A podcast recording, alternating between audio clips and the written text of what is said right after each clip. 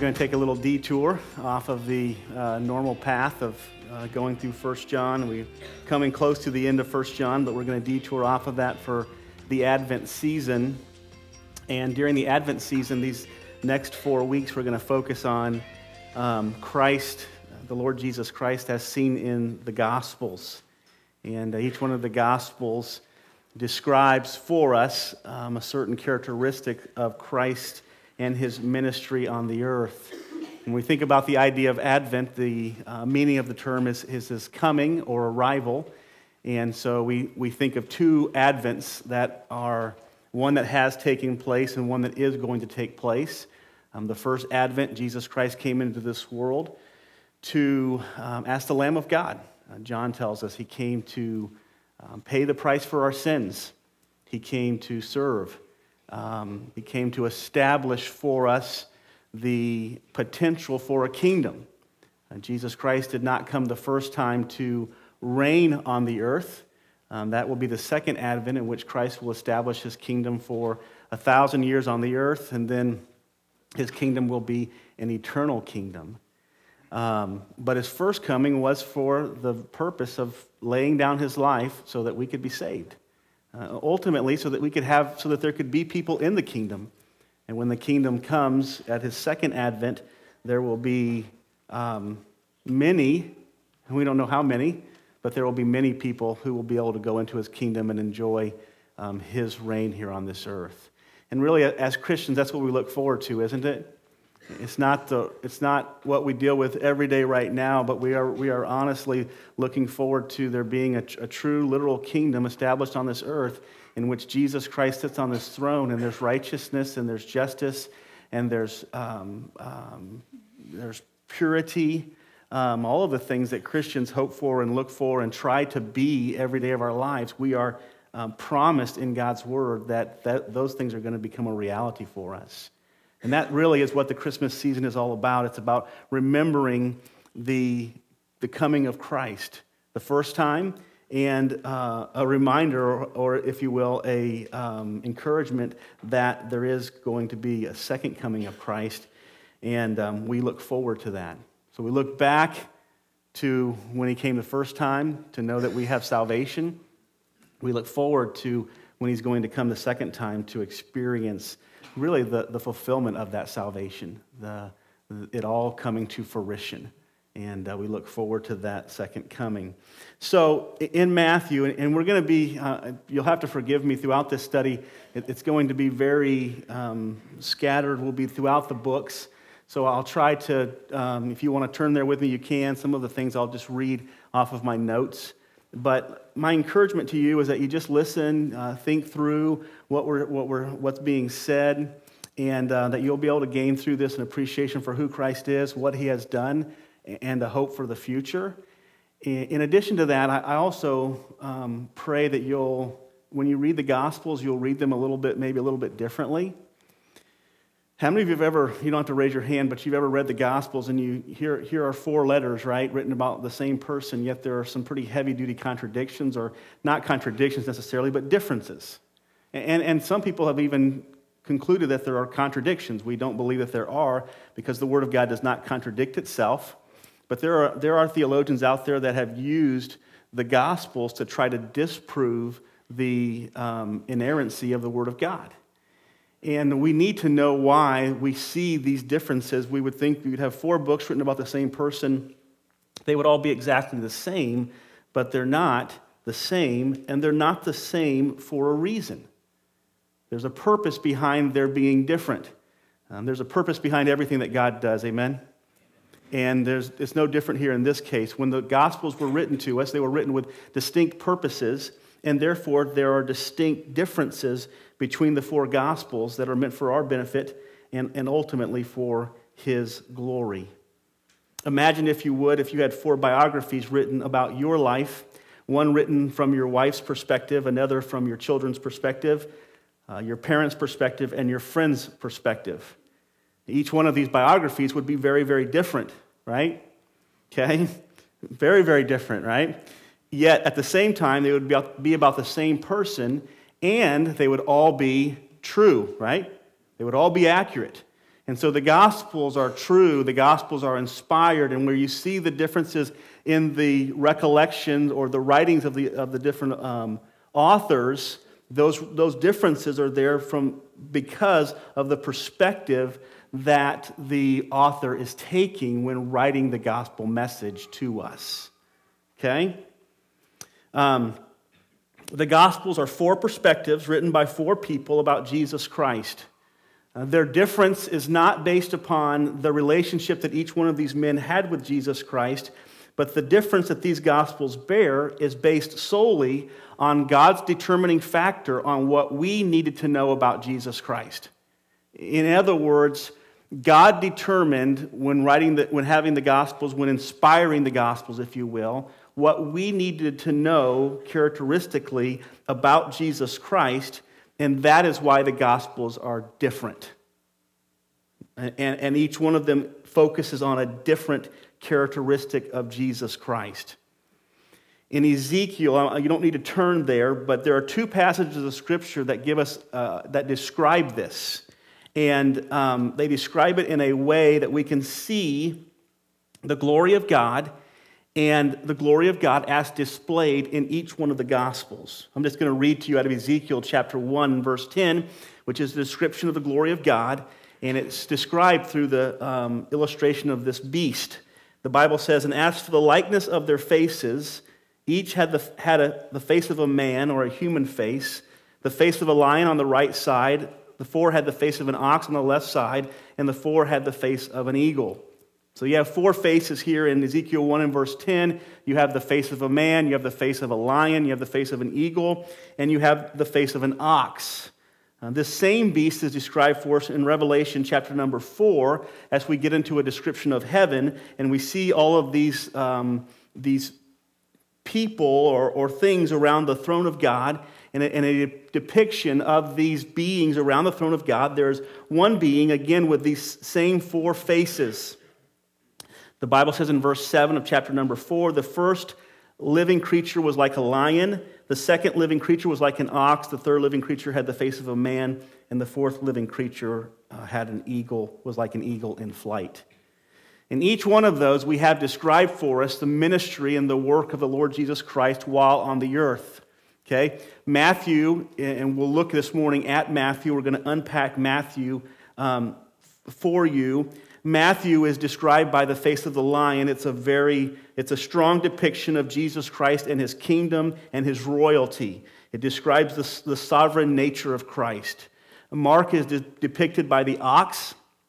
It is a picture of his servanthood. Um, all of the work that Jesus Christ did to serve us, and we'll look at that next week.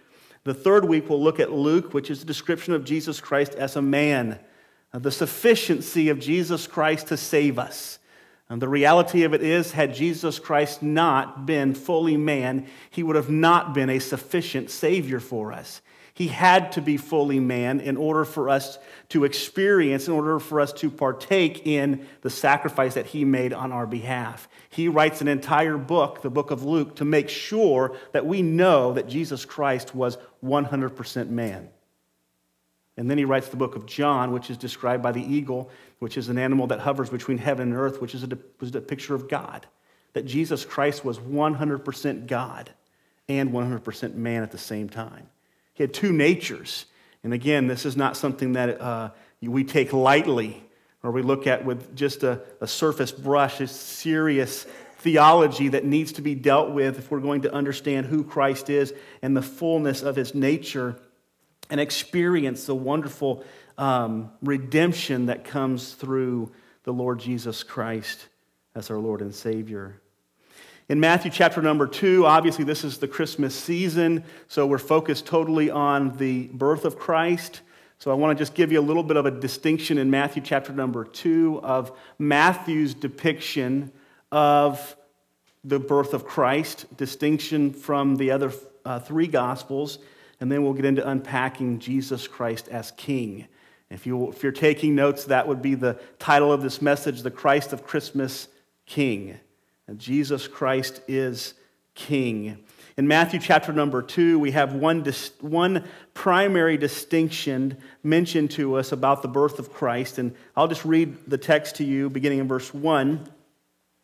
Now, after Jesus was in Bethlehem, was born in Bethlehem of Judea, in the days of Herod the king, behold, wise men from the east came to Jerusalem, saying, Where is he who has been born king of the Jews?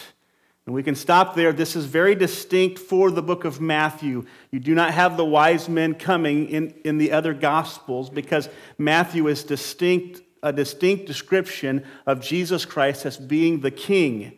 And it's not just that Jesus Christ is necessarily the king uh, of everyone. Matthew is a very Jewish book, it's a very Hebrew book, and, it, and, it, and, it, and its focus is really on Jesus Christ being the king of the Jews.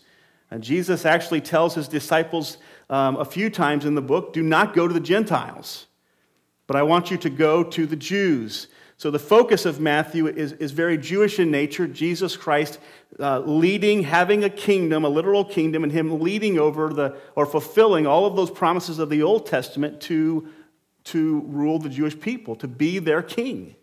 And what's amazing about Jesus Christ is all the promises that he made to the Jewish people in the Old Testament, he, he has not forsaken those promises. Those promises are and will come true. Matter of fact, what we know from Scripture is that every promise that Jesus Christ ever made will, at some point in time, come true. Amen?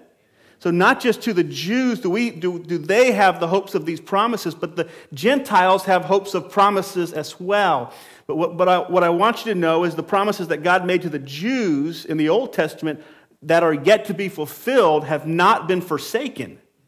Romans chapter number 11 tells us that very thing that the Lord is going to restore back to the Jews. He is going to establish his kingdom with the Jews, and we, as the church, are going to reign with him. And the Bible talks about in Revelation 19 that we are going to, we're going to come with him in the clouds. When the gospel is preached in all the earth, then these things will take place. He talks about um, a number of different things that, that, that help us to understand this. Here in this verse, he talks about that the wise men come and they come seeking after a king. Where is he that is born king of the Jews? And uh, you can go on with me, for we saw his star when it rose and have come to worship him. And when Herod heard about this, he was troubled, and all Jerusalem with him, and assembled all the chief priests and scribes of the people. And he inquired of them where the Christ was to be born. And they told him in Bethlehem of Judea, as it is written by the prophets. And you, O Bethlehem, in the land of Judea, are by no means least among the rulers of Judah, for from you shall come a ruler who will, who will shepherd my people Israel. So, this is the distinction in the book of Matthew that is different from the other gospels in regards to his birth because Jesus Christ in Matthew is being taught to us as our king. When, when we think about the, the, the baby laying in the manger and we think about all the things that he accomplished, we, we don't want to lose sight of the fact that this is, a, this, is, this is not just any child, this is the king. This is the one who has come to save his people from their sins. In Matthew 1, he talks about that Jesus Christ came to save his people from their sins. A very distinct reference to the Jewish people. Jesus Christ has come. This baby in the manger is, a, is the fulfillment of promises that have been made for hundreds, if not thousands of years. And now, now it's all coming to fruition. There's an excitement about, for some, there's an extraordinary excitement about the coming of Jesus Christ because of the reality that their hope is that he will be their king. And we know that he doesn't establish his kingdom then, but one day will. At the same time, there is also great animosity towards him because of the fact that he is going to be the king and he is the king. Let's look at a few things this morning. If you're taking notes, we're going to look at about five or six points and, uh, and then come with a conclusion. Number one is the evidence of the evidence of Jesus Christ's kingdom. The evidence of Jesus Christ's kingdom. I'm going to give you just some basic uh, thoughts and um, points that you can put down um, that describe the whole book of Matthew. We won't be able to go to all the text because of time, but but put these thoughts down, and as you read through the book of Matthew, you'll see them coming to fulfillment. Jesus Christ is referred to in the book of Matthew as the Son of David. Between six and ten times, he's referred to as the son of David, which points us back to the fact that his heritage comes through the line of David. David is promised in the Old Testament that his kingdom would be established forever, that uh, upon his throne, the, the, the king, the Lord Jesus Christ, is going to sit and the fulfillment of that is, is described for us in the book of Matthew as being that Jesus Christ is the fulfillment of the promise that was made to David in the Old Testament and is being fulfilled in Jesus Christ and will one day be established for us and for the Jewish people as well forever. Jesus is also referred to in this book as the son of Abraham, which points us back to his, Jew- his Jewish heritage. Jesus is called the king in the book of Matthew. He's referred to as the king. He affirms it for himself. You'll remember in Matthew chapter number 11, John the Baptist sends disciples to, to uh, John the Baptist is in prison, and he sends disciples to Jesus, and he says to them, Are you the one? Are you the one? Are you the king? That, that the essence of the question is, Are you the king? And the, the scripture, what Jesus does is Jesus goes and he confirms from the Old Testament. He talks about the blind see and the, and the lame walk. And he talks about all of the things that are from the Old Testament that would identify that Jesus Christ is the one. He doesn't specifically say that I am the one, but there is no doubt in John the Baptist's disciples' minds that Jesus Christ is the one. He is the one. And we know that he's the one this morning because we've seen his work in our own hearts, haven't we? It's so amazing that, that people who do not know Christ, they have not experienced the work in his life, they struggle with the whether or not even the even the um, even the fact or the reality that Jesus Christ was the king. They even struggle with whether or not he even existed. But those of us who are believers or followers of Christ, we know in our hearts that Jesus Christ is the one. Ron, Ron mentioned as we were singing whatever uh, struggles we have, or maybe it was Jeff, but, but we can go to Jesus Christ and we know that He is the one who's going to bring deliverance. We know that we can trust in Him. We know that we can depend upon Him. But we only know these things because His Spirit lives within us. And it affirms for us that Jesus Christ is the King. So Jesus confirms it for Himself. Matthew starts with, in chapter number two, with the wise men seeking after a king. Matthew concludes at the end with the, with the writing over the cross in which he is hung that said, Jesus Christ, the king, or he is the king of the Jews. He is referred to at least eight times in the book of Matthew as the king of the Jews. Jesus is the fulfillment in Matthew. One of the primary words uh, in the book of Matthew is the word fulfillment. It is used 17 times. Jesus Christ is the fulfillment of the Abrahamic covenant. When God made a promise to Abraham in Genesis chapter number 12 that through Abraham all of the nations of the earth would be blessed, Jesus Christ is that fulfillment. Jesus Christ is the fulfillment of the Davidic covenant, which says that through David, the kingdom of Israel, the kingdom of God would be established forever. And Jesus Christ fulfills that. In Matthew 3 and verse 15, Jesus Christ is the fulfillment of righteousness. He is going to be baptized by John the Baptist, and we, you know the story. John the Baptist almost refuses him, and Jesus Christ says to him, So that all righteousness might be fulfilled. Jesus Christ is the fulfillment of all righteousness. In chapter 5 and verse 17, Jesus Christ is the fulfillment of the law. He did not come to abolish the law, but he came to complete it. He came to satisfy it. He came to fulfill it. He was the perfect essence of one who did obey the law perfectly on our behalf and for us. There's no better king than one who has never broken the law. There's no one better to lead us daily than one who has never broken the law. He is the fulfillment of the law for us, He is the fulfillment of Scripture. We can go throughout the book of Matthew and we will find prophecy after prophecy after prophecy being fulfilled from the Old Testament. And each one of them relates to Jesus Christ as being king. Of the 28 chapters in the book, in the book of Matthew, 23 times the Old Testament is directly quoted, and 78 references are made to the Old Testament fulfillment of Jesus Christ being the King. one that we're most familiar with, Isaiah 9. And you can turn there with me if you would like. Isaiah chapter number 9.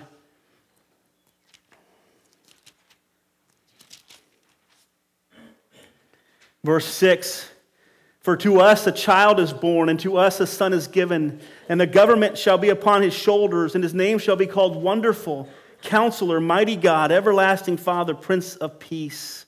Of the increase of his government and of peace there shall be no end on the throne of David and over his kingdom to establish and uphold it with justice and with righteousness from this time forth and forevermore. The zeal of the Lord of hosts will do this.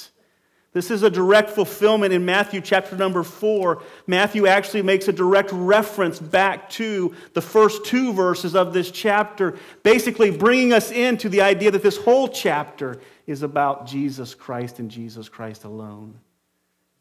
Jesus Christ is our King. He has fulfilled all things that were necessary to be the perfect King, the righteous King, the just King. He has the right to demand of us obedience and submission because he himself was also obedient and submissive. The terms king and kingdom are used in the book of Matthew 76 times. It's at least double of any other of the books of the Bible, or, or at least close to double any other books of the Bible. Luke would be a second to that. Jesus Christ is king now and one day will be king in his kingdom on this earth. The essence of his kingdom, number two. Jesus Christ, King, is both prophetic and immediate. Again, we're reminded of the fact that in, in Revelation chapter number 20 and 21, or even 19, 20, and 21, we have a, a description of the literal kingdom of Christ in which he will come down from heaven. He will come riding on a, a, white horse with his, with his church with him. We will come riding back with him, and he will, he will destroy his enemies, and he will establish his kingdom for a thousand years. And then he will give us a new heaven and a new earth.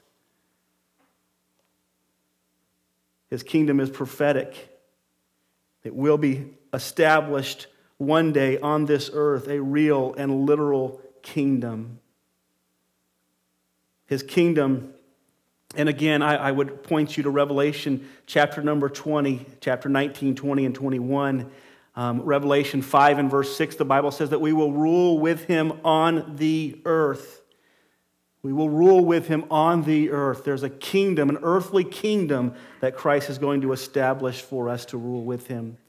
Not only is Christ's kingdom prophetic, but Christ's kingdom is immediate meaning this that Christ's kingdom, the Bible teaches us, is in us.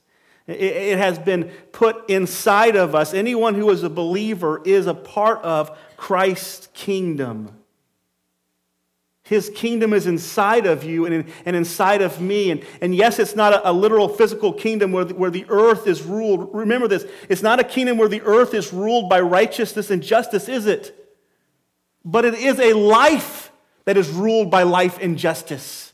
It is a individual, it is a person in which the kingdom of God exists or lives or dwells that is, that is, that is guided by justice and judgment, that is guided by love and compassion, that is guided by all of the things that the kingdom physically will be, is now began in you and in me. His kingdom is immediate, it is inside of us. The Bible tells us in Luke 17, in verse 21, nor will they say, Look, here it is, or there, for behold, the kingdom of God is in the midst of you. Other versions say the kingdom of God is in you, and the word midst in the Greek is entos. It means inside or indwelling within you. The group of people in Matthew 23 are a group of people who would have sat in church every single time the doors were open. And I'm not one to sit here and tell you that sitting in church every time the doors are open is a bad thing. But if you think somehow it makes you better than somebody else, it's, you're wrong. I want to be in a church every time the doors are open too, but I do not think it's going to make me any better than anybody else. Number four, the environment of the kingdom. What is the kingdom of heaven like? Again, I don't have even, I don't even have hardly any time to, to unpack this, but goodness gracious, read through the book of Matthew.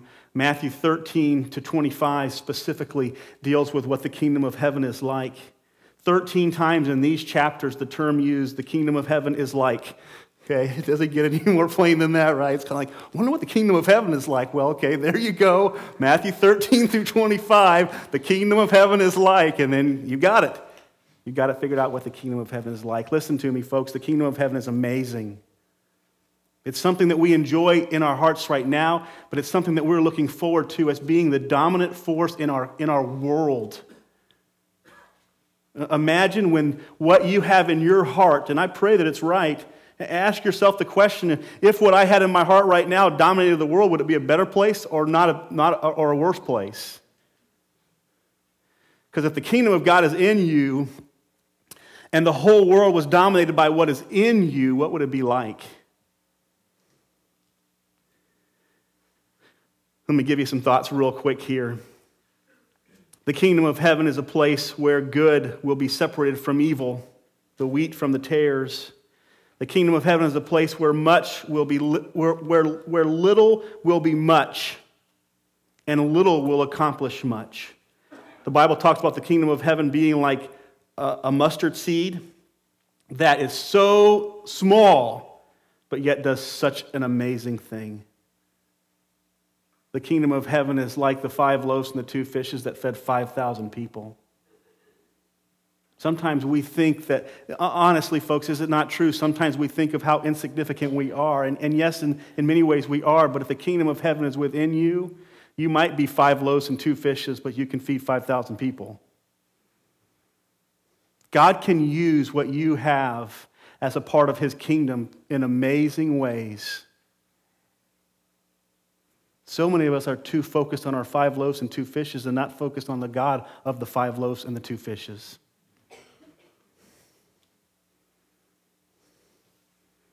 The kingdom of heaven is a place where little is much and little accomplishes much. Put that little leaven in that bread and rises, right? You put that seed in the ground and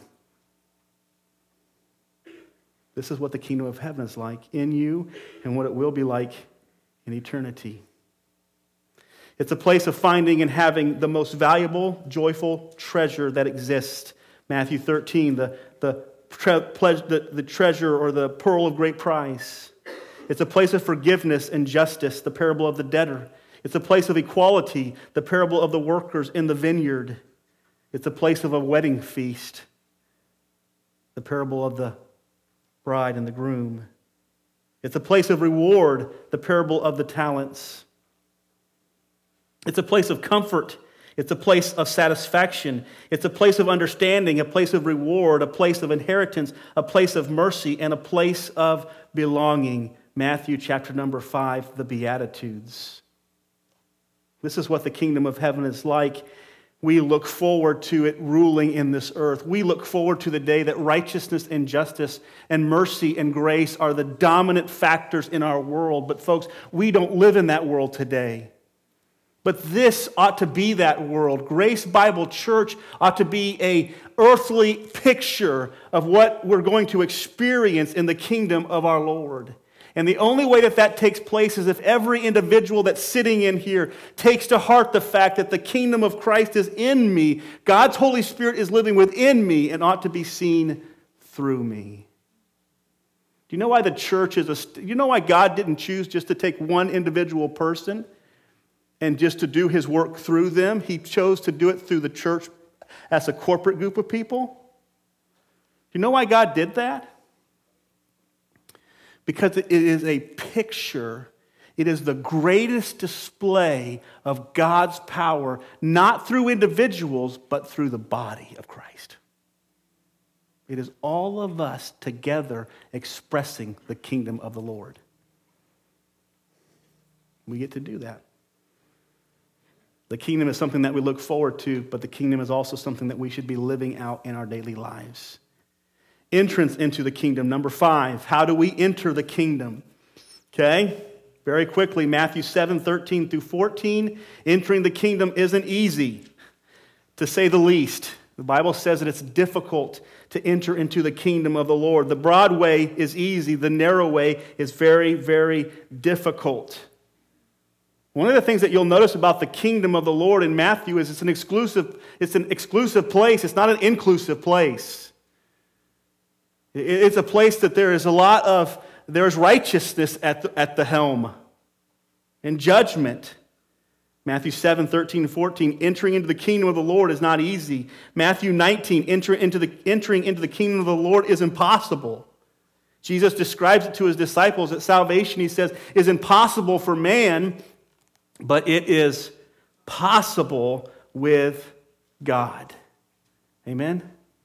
Entering into the kingdom is an act of God's grace in the life of an individual. It is impossible for us to merit our way into God's kingdom, but it is possible for God to grace us into his kingdom through the death of his son on the cross for our sins. Say, well, Pastor John, if the kingdom is all this, all these things, and I'm definitely not these things, how would I ever be able to enter into God's kingdom? Listen, it's about God's kindness towards people who have problems. You are not worthy of getting into his kingdom. Therefore, you are a candidate of getting in. right? Anyone who thinks the, themselves to be worthy or to make themselves worthy to enter is making themselves an, impossible for them to enter. Acknowledge your inability, acknowledge your frailty, acknowledge your sinfulness, and you have become a candidate, according to 1 John 1 and verse 9, of entering into God's kingdom. Matthew 16 tells us that we have to forsake everything to enter into the kingdom of the Lord. Matthew 13 says we have to treasure Christ above everything to enter into the kingdom of the Lord. Matthew 11 says we have to come to enter into the kingdom of the Lord. And Matthew 7 says we have to come asking, seeking, knocking to enter into the kingdom of the Lord. Exhortations about the kingdom, number uh, five or six. Next number. The Lord exhorts his children in three ways in the book of Matthew. Number one, he says, and this is primarily Matthew 24, 25 uh, through 28. Number one, be watchful. Be watchful. The Bible tells us over and over again in the scriptures be sober and be vigilant. Be ready, in other words. Be, be watchful for the kingdom of the Lord, for his, for his coming. And it doesn't carry with it the idea of being watchful, meaning that we're sitting there looking up into heaven like his disciples were when he ascended. But, but the, idea, uh, the idea of it is, is always be uh, alert to the idea that the Lord could return at any time. It's, it's the story of the man who had two servants and he went on a long journey and he told his servants, I will return, but I'm not going to tell you when. And one of those servants decided after the master had been gone for 2,000 years, right, or whatever the number might be, one servant decided, hey, he's not coming back, so I can do whatever I want to do. I can party and have fun and, and, and meet with the. Uh, basically says to basically party and have fun and get drunk. I mean, this is the terms that he uses. Jesus says that the master will return, and when he does, he will find the servant who has decided to do what he wanted to do, and he will cast him into a, a place of judgment and torment. But he'll find the servant who said, I know my master is going to return, and I'm going to remain watchful. And when he does return, I will be faithful to doing what he has called me to do. Listen, folks, the generations that go by, we become less and less aware of the fact that Jesus Christ is going to return. He is going to return. And he is going to hold accountable those who have rejected him for their rejection of him. This is going to happen. No different than all of the prophecies of the Old Testament being fulfilled in the book of Matthew. All of the prophecies of the New Testament are going to be fulfilled. They are. You say, well, it's just been so long. That's exactly what he warns us about. Jesus Christ is coming back, and it could be soon. Be watchful. Number two, he says, be ready. He warns them to be ready. He uses the parable of the 10 virgins in Matthew 25. And these 10 virgins, they're on this journey to the wedding, and the, and the wedding march is, gonna, is going by. And, and, uh, and, they, and the, they know the wedding march is going to go by at a certain time. And so five of them have not enough oil in their lamps. And they don't have enough. And so they ask the other five to give them some of their oil. And they say, we, We're not giving you our oil. Our oil is going to get us there.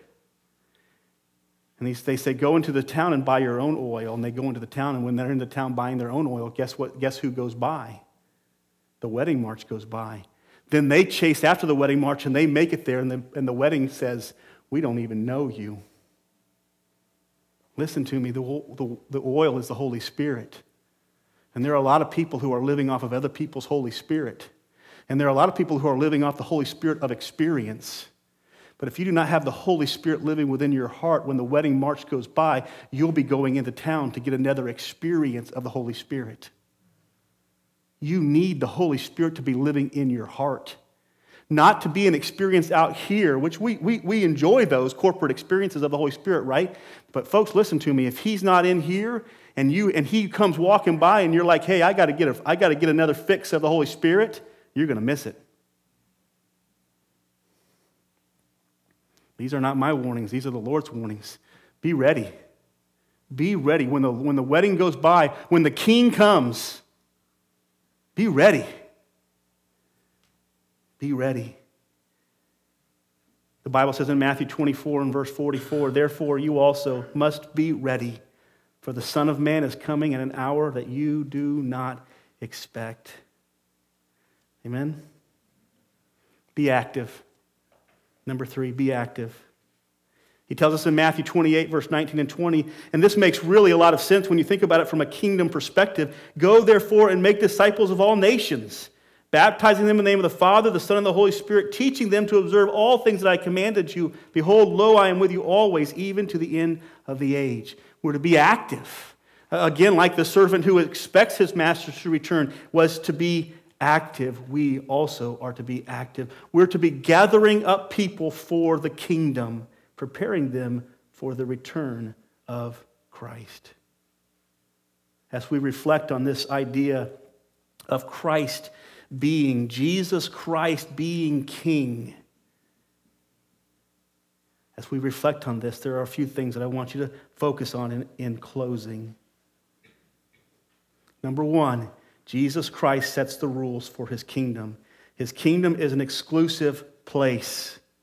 It is clear in the book of Matthew, it is also clear all throughout scriptures. Those who acknowledge Jesus Christ's lordship, those who acknowledge Jesus Christ's royalty, those who submit to Jesus Christ's leadership in this life by faith and repentance are guaranteed, are promised, the Bible says, to rule and reign with him when his kingdom is on this earth. That is a set in stone rule of Christ's kingdom. And no one's going to undermine or usurp the authority of the king. This is not a democracy. This is a theocracy.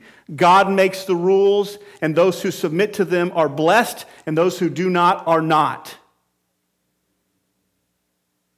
Those who acknowledge Jesus Christ's lordship in this life by faith and repentance are promised to rule with him in his kingdom. Those who reject Jesus Christ's lordship in this life through rebellion and pride are promised to one day face him as their judge. This is no small thing. He is a king who is coming, and he is coming to deal with his enemies, and he is coming to reward his people. And we become his people by faith in what he did for us on the cross. Matthew 10, verse 20, 32 and 33 says, So everyone who acknowledges me before men, I will also acknowledge before my Father who is in heaven. But whoever denies me before men, I will also deny before my Father who is in heaven. And then 2 Timothy 2:12, if we endure, we will also reign with him. If we deny him, he will also deny us. He sets the rules. Number 2, everyone will one day bow to the knee, their knee to Jesus.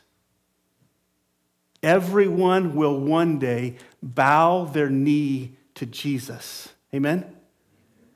Some will bow their knee to him as their gracious Lord and Savior, and others will bow their knee to him as their just and righteous judge. Philippians 2, verses 9 through 11.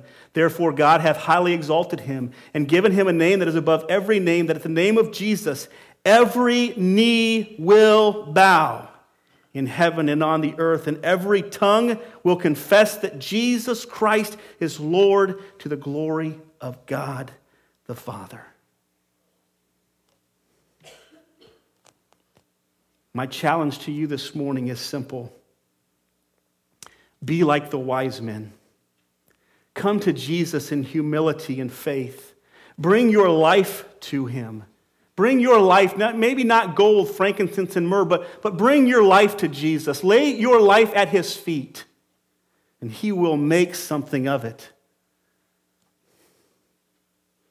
Honor him, worship him, kneel down before him, for he alone is worthy. When we see these wise men, we see those who understand what it means to serve a risen Savior, to serve the King. Be like those wise men. Do not be like Herod, who sought to undermine, bypass, and replace Jesus Christ as king. His goal, although probably not known to himself, was to destroy the eternal plan of God by killing the only one who was able to accomplish it. Herod probably had no idea that he was simply a tool in Satan's hands.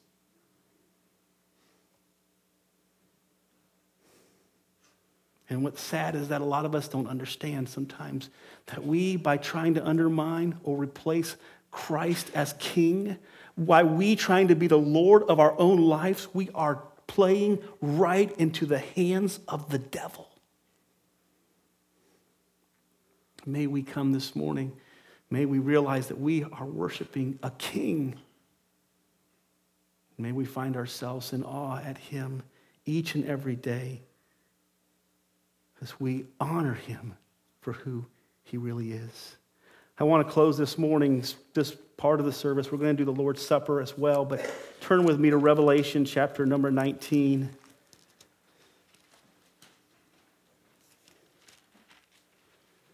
When you're at home in your own time. 1 Timothy 6 and verse 13 through 16 are also very um, powerful. Listen as the Lord speaks to us in these verses. Revelation 19 and verse 11. And then I saw heaven opened, and behold, a white horse. And the one sitting on it is called faithful and true. And in righteousness he judges and makes war. His eyes are like a flame of fire, and on his head are many diadems or crowns. And he has a name written that no one knows but himself. He is clothed in a, in a robe dipped in blood, and by the name by which he is called is the Word of God.